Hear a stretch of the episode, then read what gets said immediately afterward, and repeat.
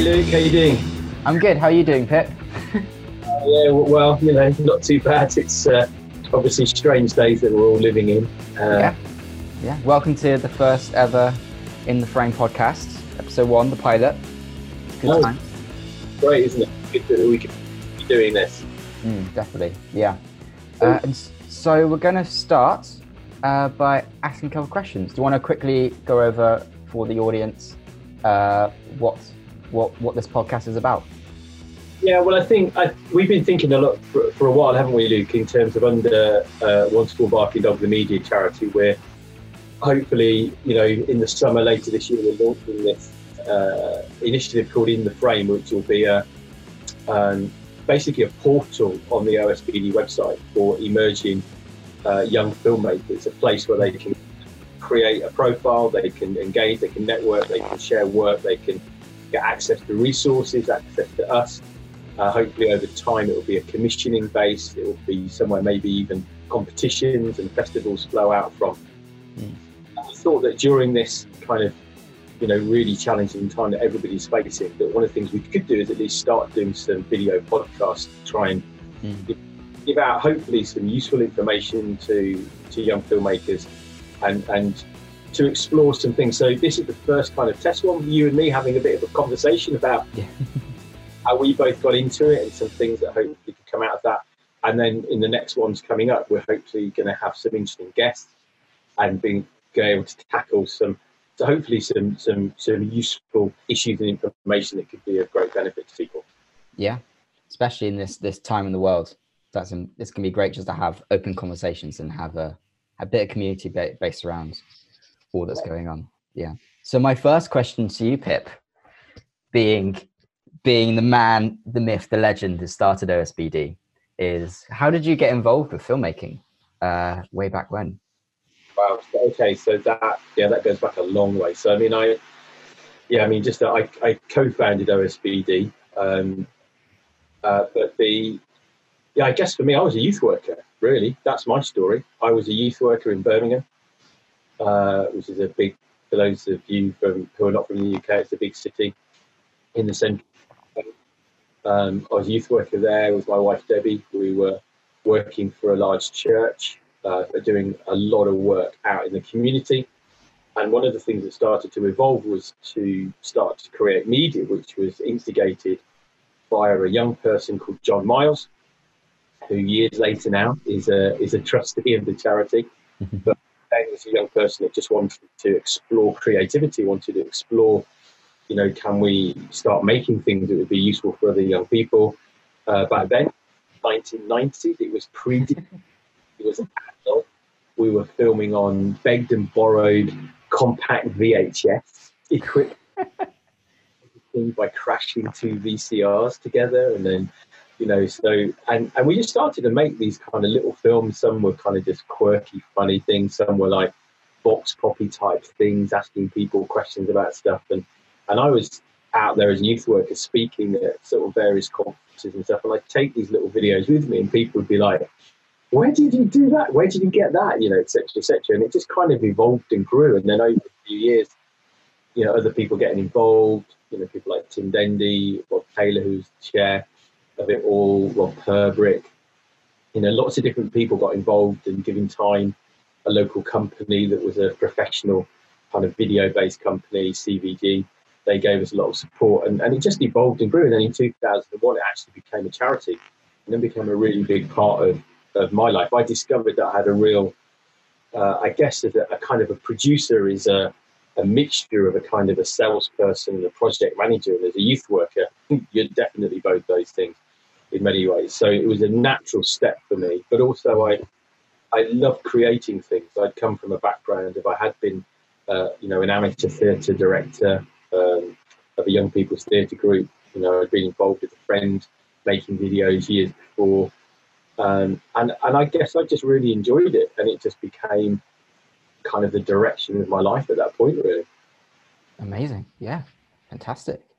And so, what over the past 20 years have you learned from that whole process of going from like digital, not got not digital, going from analog to digital and just seeing the community change? Well, I think the big for those of the those who've never worked in a, an entirely analog world, it was um, a lot more technical challenges back then. Equipment was a lot more expensive unless you were using the very kind of low-fi consumer stuff, which we were certainly to start with. Mm. I think digital has, has definitely democratized certainly the access to equipment, good equipment for people to make things. And now we live in a world where, you know, uh, you know, I'm I'm shooting lots of visual stuff, stuff that we're working on at the moment together. You know, I'm shooting it on my 4K camera. You know, my smartphone. You know, which has a 4K camera, it's just insane. You know, mm. uh, the technology now is is definitely not the barrier. It's, it's about content. It's about it's about ideas. And even though those have always been the basis, I think, of whatever you're trying to do, is that your ideas are strong, your stories are strong, and all of those things, is that, um, yeah, back then, yeah, equipment was definitely more challenging. Mm. But it was exciting. And I think that's the thing I still really love about creating things, particularly working around young creatives, emerging, you know, sort of talent and filmmakers, is it's just this real passion mm. to try and do something, make something, often in the background that there isn't a huge amount of money. Um, and, and I think that's just really exciting. I think that's definitely for you and me, that's one of our real passions in OSBD is to mm. help other people to, you know, not see it necessarily as a barrier that they're, maybe they're struggling to break into industry or they haven't got a lot of experience or they haven't got huge access to amazing like Hollywood kit, but actually you can do brilliant things with what's available to you. So I think for me, it's it was that evolving sense over the years that things are possible if you yeah. work at it. That's never gone away. It's just that the technology has evolved and changed around that, the opportunities. And of course, the opportunities now that you can, back in the day, you know, we were, as a charity, we were like right at the forefront of stuff that was happening. We had a guy that was connected to us who was creating what would become MPEG 4. So we we were heavily involved in a lot of the uh, original kind of experimental stuff around sort of coding video and downloading. And, uh, and of course, that's just exploded and changed the world now. So not only can you make things, but there is a there are so many ways now that you can broadcast what you're doing. Mm. The challenge is still, as it always has been, and this is what I say constantly to people, the challenge is how, how you get your stuff out there, how you market what you're making, how you find an audience and develop mm and that's definitely something that we'll be exploring further on. But Luke, back at you. You, you had turning it around on me. What, what did you get involved? You know, what as a young person, what was going on inside you that you thought, actually, this is the direction that I want to go in? Ooh, so uh, I started. Uh, my dad was a BBC editor, and so he when he when he went through college and he worked for the BBC, worked on at Channel Four, he then uh, he then owned his own uh, post production house, and so just filmmaking and uh, films and what they mean was very much around the household uh, while I was growing up. And so I just once at school was just like, let's just make a film. We could so make a film. And then I threw my parents into the deep end to try and help their kid make this film. But then I just kind of caught the bug from it. And ever since then, I've been making really tiny little small videos. Like I have uh, big hard drives of stuff that I shot 10 years ago of just random, random little, little bits and bobs. And so as I kind of grew up, I wanted to make bigger and bigger things. So I tried making bigger films and then I tried making smaller films that I could do on my own. And uh, yeah, it just became clear to me this is what I wanted to do. And that I had this, uh, I had this wanting to tell stories. And that's the only way I could do it that worked with my head was to uh, film it and to edit it together and to kind of combine it into this this package that was filmmaking. Uh, and so yeah, I just sort of I caught the bug at a young age, being able to capture what was going on around me, and then I just haven't stopped since. Uh, and obviously that was something that, that was brilliant that your your parents, particularly your dad, were able to help you with mm. that. Will have that opportunity, but as you it became something that you knew that was the direction you wanted to go in. What kind of decisions were you having to make about what you were doing at school for your hmm. exam? Mm. What what came after school for you? What mm. what the decision making processes around that to kind of try and map out how you could actually develop yourself? Mm. I think it was um, with filmmaking. It's a really odd me, me, and you, me and you both know it's a very odd way to get into filmmaking because there are seemingly endless ways that people get into it. Like you got in it through uh, through the youth work, and then I got in it in it through my dad.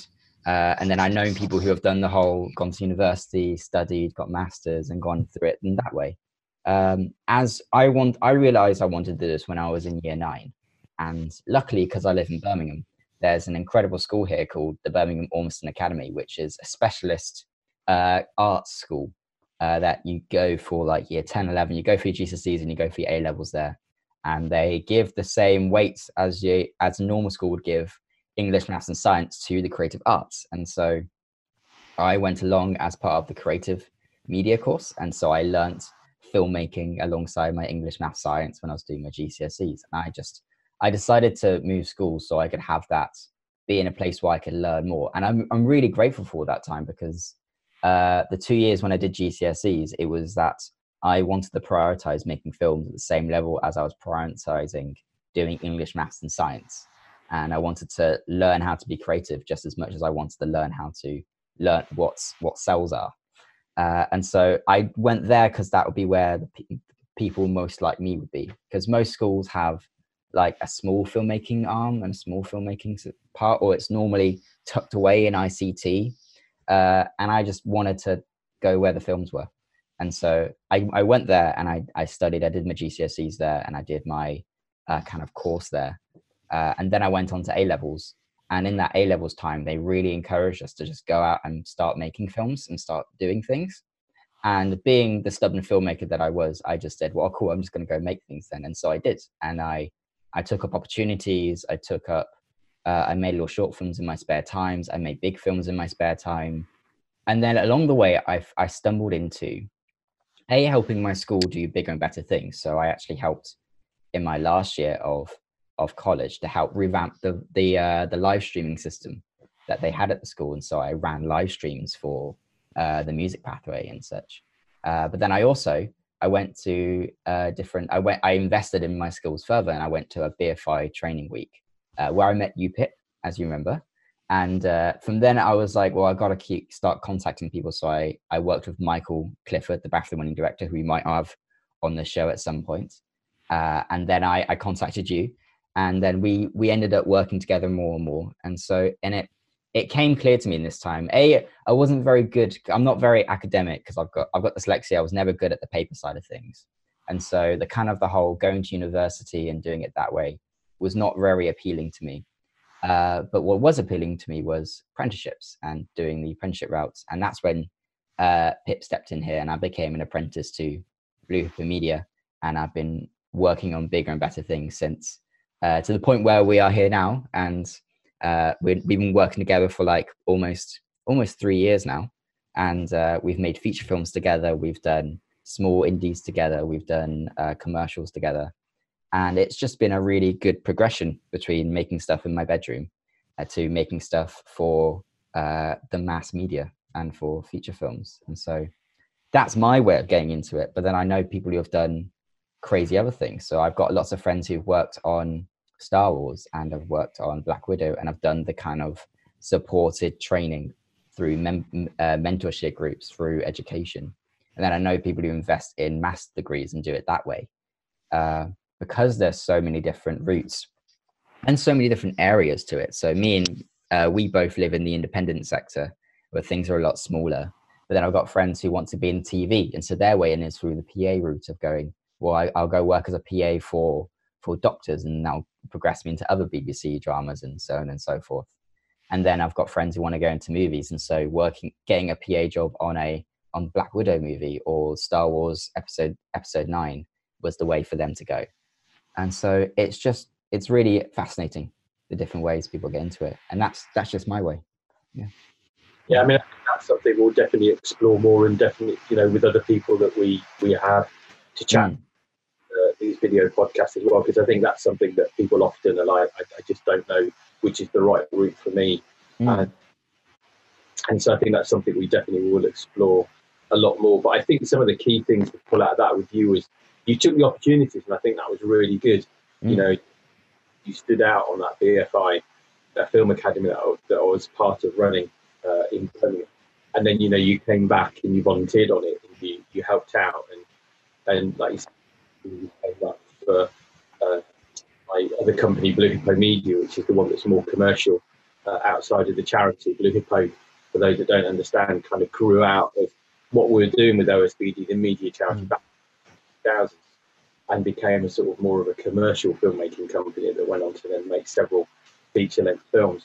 That kind of is starting to kind of you know kind of ease off now and a lot more attention coming back actually to to the charity which is really exciting but but yeah that gave me an opportunity and i've been doing that with lots of young people across the years but mm.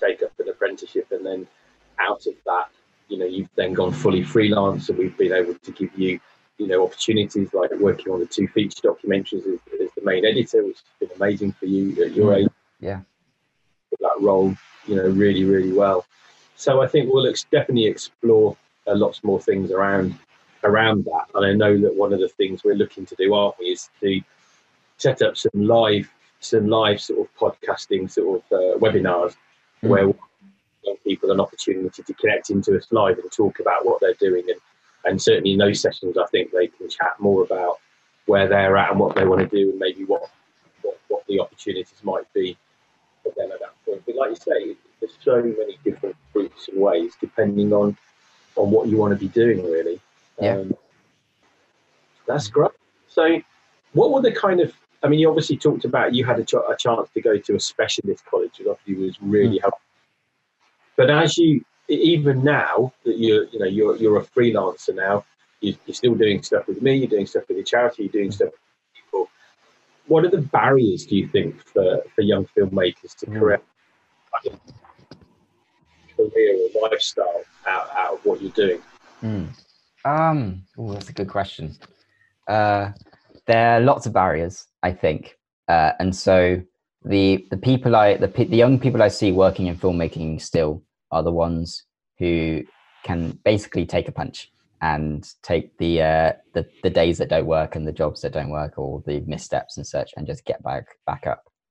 Um, it's always imp- everyone I know who's under the age of 25 and working in in filmmaking are the kindest people possible. Because you kind of have to be otherwise you don't get hired back.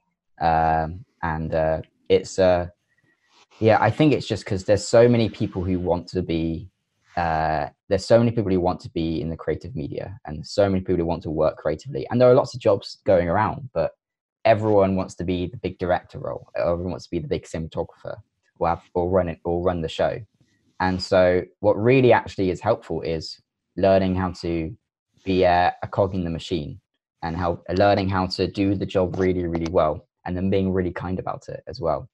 Uh, I remember working on a couple of short films, and my role was I was a second camera assistant on this film called Off Grid, and uh, we it was that whole I had to do my job well so that uh, Ash the second, the first assistant director, first assistant camera operator could do his job well, and then the cinematographer could do his job well. And it was just, even if the days were really long, and there were really long days, and even if things weren't going as planned, uh, if I could do my job well, then the film itself would be doing really well. And on top of that, and so it was that whole. But there were there is a chance, there's a feeling when you're a PA that you know what's best because you've done film school, you've got got your ambitions and everything, and so it's just taking being a bit humble about it. And uh, i think some of the challenges is that because it's oversaturated you've got to find your your way in. You've got to find y- your people you want to work with. And then just be be insistent and going hey is there a job coming up? Can i come join you? Um, and not expecting uh, things to fall fall into place straight away.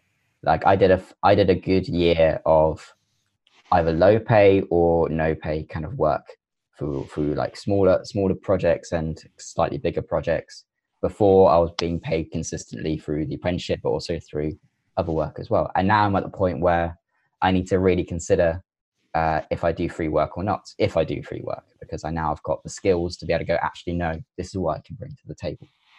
And so once you get to the point where you can go, this is what I could bring to the table, is the point where you can start going, okay, now I can kind of going, oh, I've got this idea. Can we try this? What if we try this?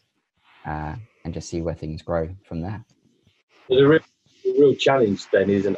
I mean, you talk about you can kind of take it. Take Mm. the is we come across this a lot, don't we? About it, it, it feels like you know, unless you've got parents supporting you, or you are living at home for free, or whatever, whatever the situation is, that you you can kind of not necessarily have to earn a lot of money during those Mm. Periods where you're trying trying to break through, or whatever it might be.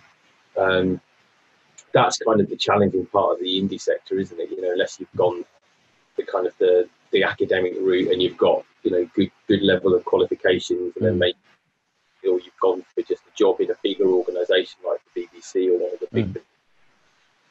etc. So, so the I challenge. always, I always have jokes that uh, one of the best things you can do as a freelancer is date someone who's not a freelancer. That way, uh, there's someone paying the rent each month, and just like to kind of get out of that loop. But yeah, you're absolutely right. And um, what I what I say to a lot of young people though is that you know there is no shame, you know, in because I get a lot of young people come to me like you know they're desperate to be filmmakers, making films, doing their own thing, and and often they feel there's a real kind of perception issue that they feel like they're either a fraud or they're mm, quite do that and and and because you know they're they're working in McDonald's or wherever it might be just to pay their rent or you know to, to, to have some money in their life.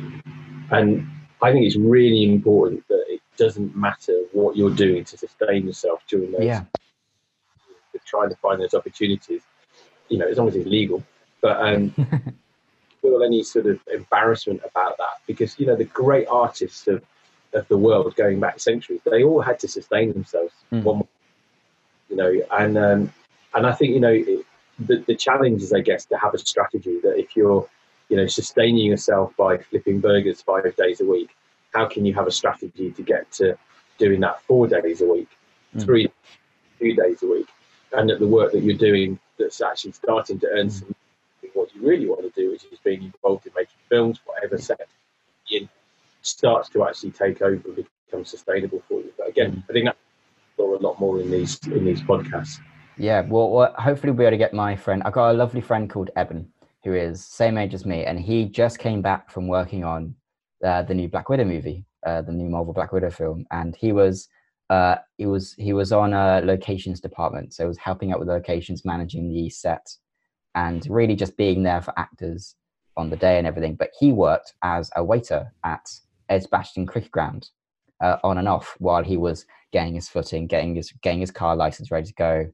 And now he's he's returned to Birmingham to train to become a stunt stuntman to get on the stunt register. Uh, after seeing what how, what what the incredible stunt work was going on at the, on the Black Widow set, and so, and he is an exceptional um, assistant director uh, from what he's been learning on sets and being being helped around all these things. And he chose a flexible job to be able to do that.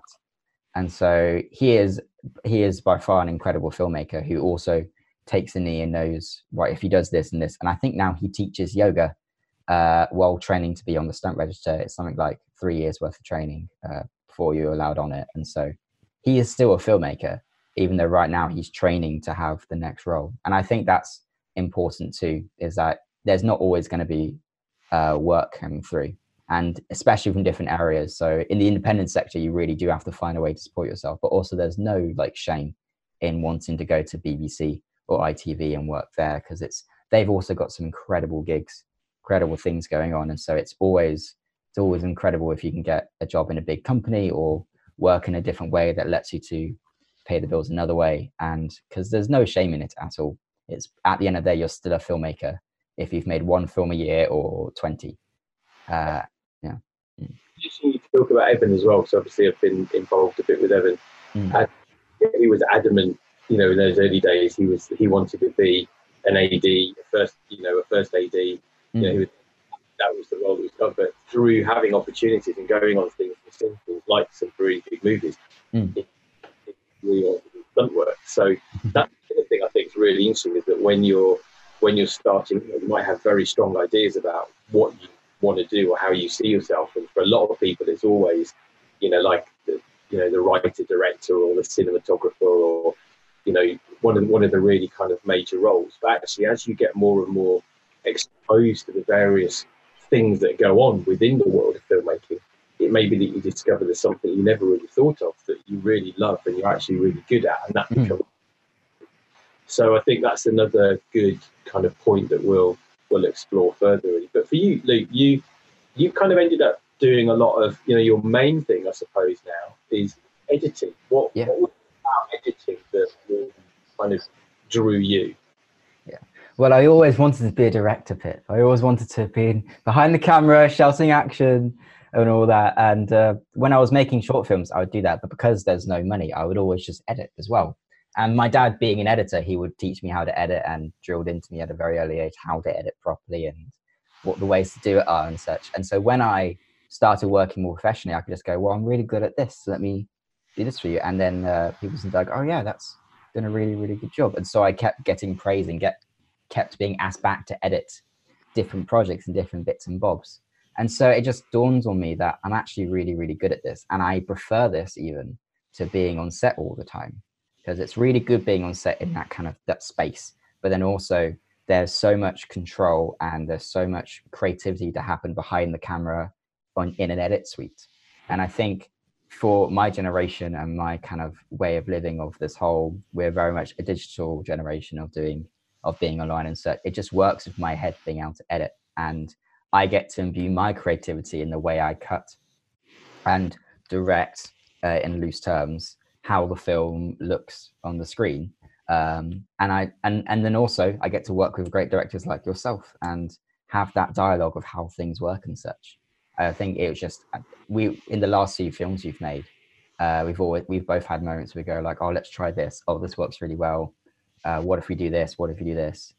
Uh, there's just so much fun, and so I, I chose the route I think would be fun. I also chose the route I know I can, I, I know I can sell, and I know I can. I used to pay the rent in the future.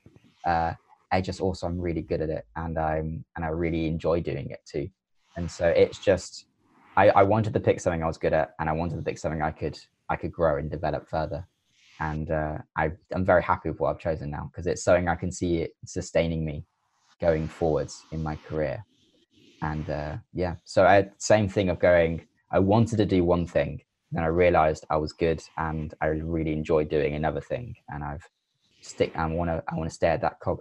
And also saying that I don't want to be that. I'm. I'm also content with not being the main editor because I can I've happen I've done uh, assistant editing for you in the past of other feature films. I've organized things in the past of other films, and so I, can reach out my skills in other ways to those different companies. For uh, I can do this if you want for your for your film, or I can do this, and just see where that goes in the future.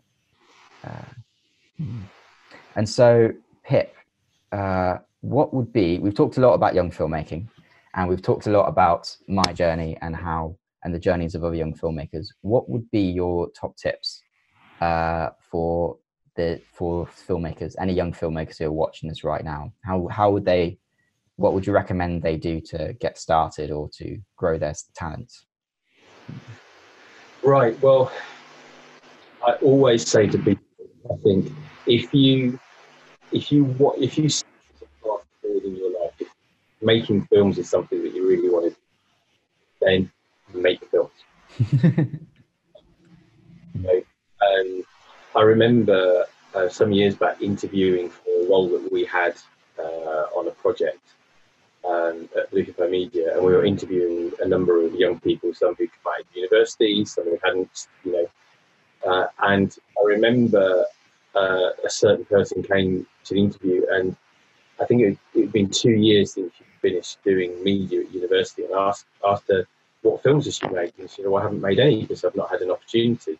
You know, it's really tough to get in the industry and I've not been involved with anything. And and I just looked at her, I went, like, just the interview's over. And it's like, we, you know, we, we want to engage with people who've got a real passion for what they want to do. And if this is something you really, really, really want to do, there is no way you'd have spent the last two years doing nothing. Mm. You know, and so that's my first biggest mantra is, you know, yes, of course, there can be huge obstacles to earning a living through doing, but there are certainly not obstacles to getting involved in making films. So either whether you're doing that yourself on real lo-fi kit or not so lo-fi nowadays, you know, with the, mm-hmm. in your pocket, but you can be making stuff, you can be developing ideas, you can be working on other people's films, you can be networking. So I think making films, networking would be the second thing. Making sure that you're plugged in wherever you live. You know, there will be something. There will be some kind of group that identify themselves in some ways. People who are making films. Now you might live way out rural. You might have to look at that to a nearest city or a large town or something. But you will, or, or online, you know, which is what we're going to be doing through in the frame. You know, find communities where you can tap in, express about who you are, what you want to do, and be available to support and help other people. You know, mm. of course, absolutely don't get yourself in situations where you, you know, being asked to go and work on a you know a film set for three months for absolutely no money. You've got to pay all your own expenses. Be wary, be wise of not getting abused. But yeah. particularly people making short films, just get involved, get to know people, get to try out different things. You know, just be making stuff, learning. Um, so I think, yeah, making stuff, networking, and then I think the third thing that my top tip would be really is to believe in yourself.